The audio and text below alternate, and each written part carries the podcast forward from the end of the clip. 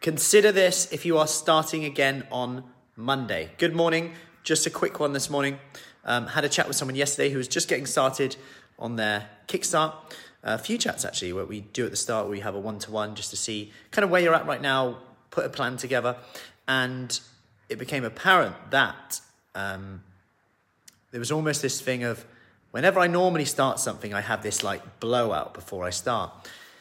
I don't want to do that anymore. It's like when every time I start, it seems to be like I'm waiting to give something up. Hey, Kay, good morning. And I just want you to consider if, if that's the case, you've kind of sometimes got to consider whether the thing you're doing is actually the right thing for your lifestyle at this time. Hey, Jane. And although it probably worked before, there's a reason why you're having to go back to doing it. And, and yes, of course, you're going to have times where you go away, you go on holiday, maybe you do different things.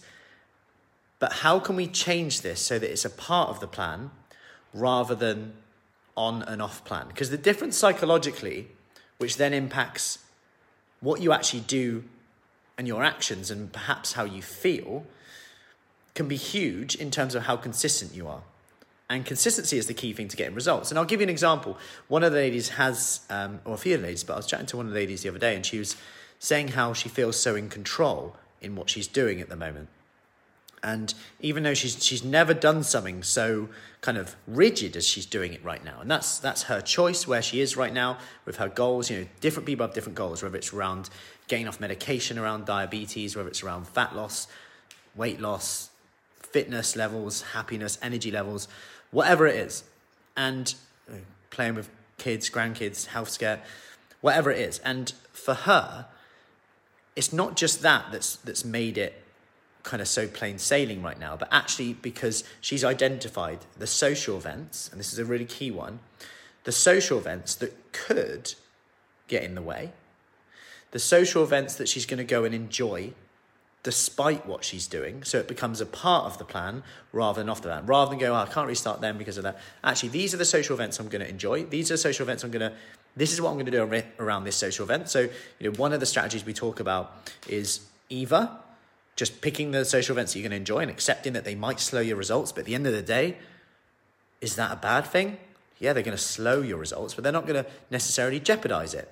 And if it becomes a time when it jeopardizes it, then you can go on to strategy two, which could be what, what she's doing as well, which is controlling her intake around that time, whether that's breakfast, lunch of that day, whether that's during the week, she has 200 calories less each day, for argument's sake, if she is counting stuff um, which allows her a thousand calories extra on that weekend. All of a sudden, she's able to eat what she wants and you're still losing weight, right? And it's just a few things to think about because there's something called the Last Supper effect.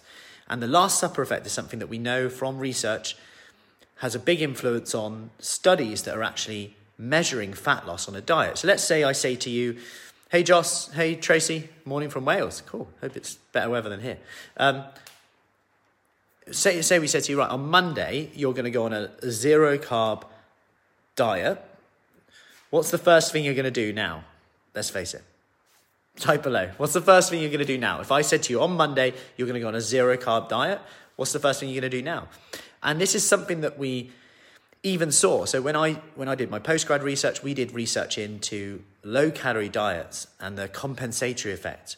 So we actually put people on low calorie diets for a few days, and we wanted to see what happened after they'd finished. But anyway, when people signed up for the study, it was like, cool, so I'll see you on Monday, and then you're going to start your 800 calorie diet. We'll take your blood, stuff like that. And people are like, oh, blimey, I'm going to make the most of this weekend then, and I'm going to go a bit crazy. And even that, I was thinking, oh, that's just skewed the study completely because they're going to eat loads, and then they're going to start a study on Monday, and their base measures are now higher.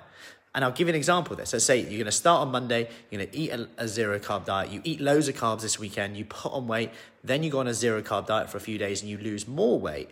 You lose weight, sorry, but you've almost just lost the weight you've put on to an extent.